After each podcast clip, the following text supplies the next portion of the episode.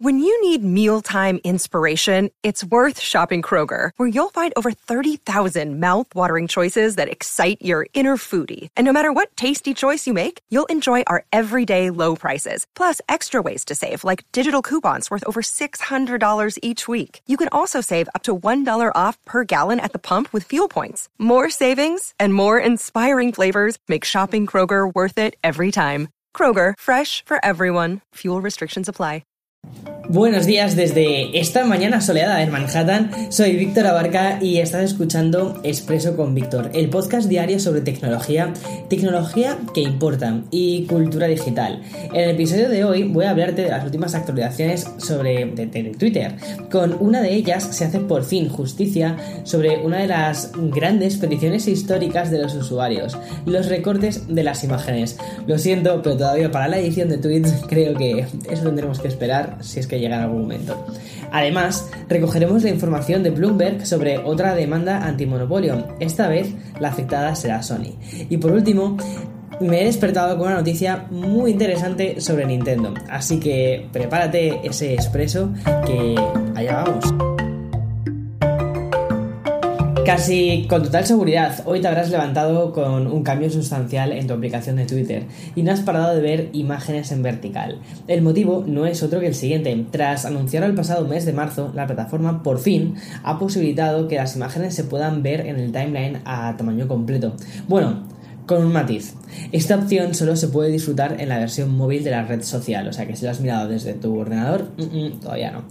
Si, por el contrario, eres de los que aún no disfruta de esta implementación, lo único que tienes que hacer es descargarte la última actualización tanto para iOS como para Android, porque está en ambas plataformas.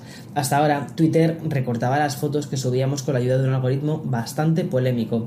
Como ya te conté en el expreso del pasado 16 de abril, la plataforma lanzó Responsible, Responsible Machine Learning, una campaña que ya le ha ayudado a resolver dos problemas en una sola jugada. Por un lado, Twitter ha accedido a conceder una de las peticiones de los usuarios más históricas y acabamos con eso de ver fotos recortadas y todas en un formato 16 novenos. Paralelamente, el fin de esos recortes acabará con uno de los tics más tóxicos en los que caía la red social, que era favorecer las caras blancas sobre las negras en los recortes de imágenes, que además de que tuvo aquí una polémica de corte racista, el algoritmo solía omitir la información más importante de las fotos, lo que obligaba a usuarios a presionar el thumbnail para descubrir la imagen completa. Esta nueva actualización de Twitter esconde un par de peros. En el plano, más jugón, vamos a perder eso de hacer clic sobre un meme para poder verlo completo y tachan, sorpresa.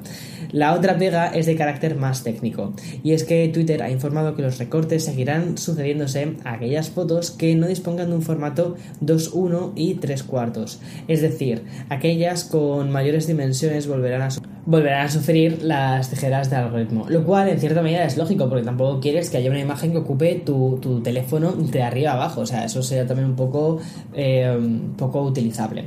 Y antes de dejar Twitter, otra curiosidad por, su, por parte de su Responsible Machine Learning, esta campaña ha sido la responsable de retomar una vieja opción que no veíamos desde hacía meses. Los avisos de la plataforma que nos sugieren inspeccionar respuestas si las considera dañinas u ofensivas. Este aviso permite editar un tweet, un tweet que tú estés escribiendo, publicarlo o eliminarlo.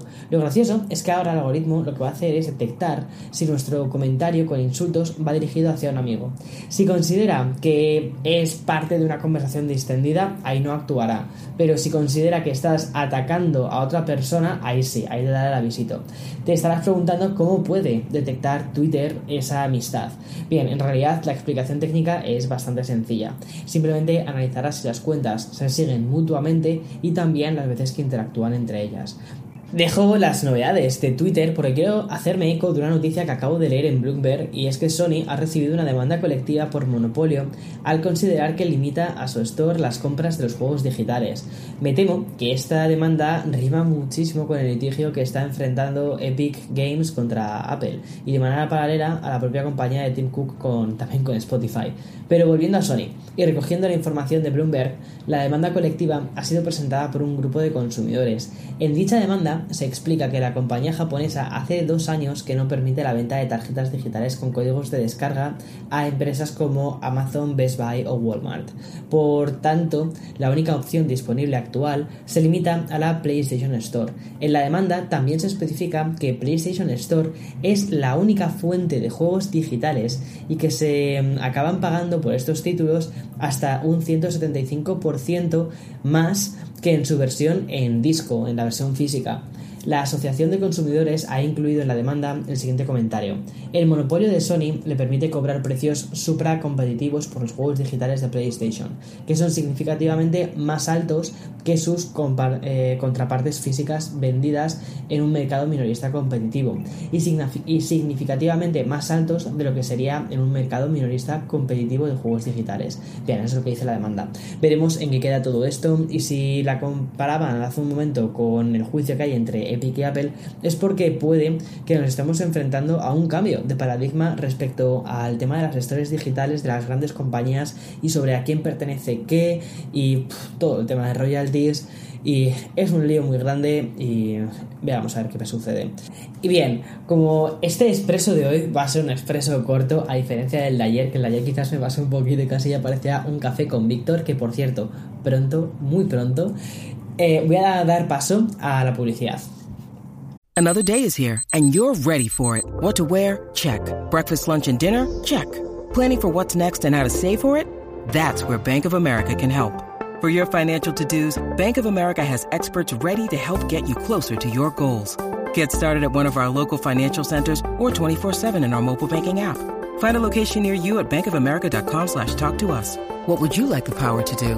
Mobile banking requires downloading the app and is only available for select devices. Message and data rates may apply. Bank of America and a member FDIC. Dejo la temática más legal, pero no la relacionada con los videojuegos. Hoy es jueves, pero, pero huele a viernes, ¿verdad? Con todo esto de los videojuegos. Porque quiero presentarte la última gran novedad de Nintendo Switch, que se trata de Game Builder Garage. Un juego cuya premisa es la de enseñarte a diseñar videojuegos, como lo oyes. Lo meta llega a Nintendo. Este nuevo título de software está ideado para que seas tú el que construyas tu videojuego desde cero. Game Builder Garage enseñará a los más bisoños y principiantes algunos conceptos básicos de programación y diseño de videojuegos.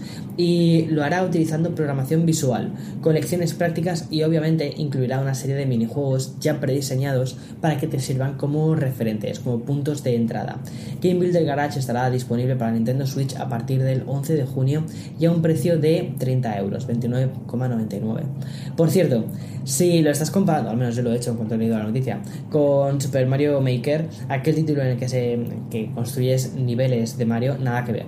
El próximo lanzamiento para Switch tiene como objetivo principal enseñar, enseñar programación de una manera lúdica, no tanto entretener eh, como por ejemplo era eh, Super Mario Maker y después publicar tus niveles online.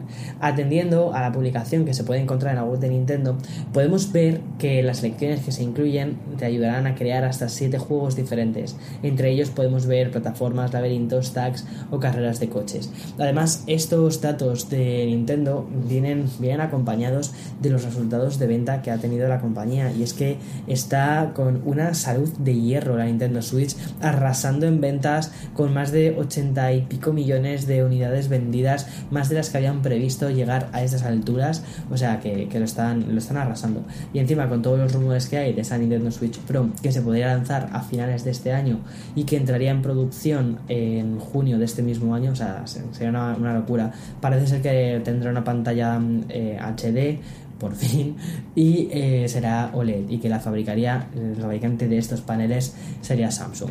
Veamos, veamos a ver qué sucede. De hecho, esto se lleva rumoreando desde hace bastante tiempo y muchas veces cuando el río suena, agua, agua lleva. En fin, hasta aquí el episodio de hoy. Hoy sí que he conseguido dejarlo al menos 10 minutos. Bien, un aplauso. Y mañana, eh, mañana más, mañana más. Y quizás, si todo sale bien, hasta te pueda dar una sorpresita. Chao, chao, chao.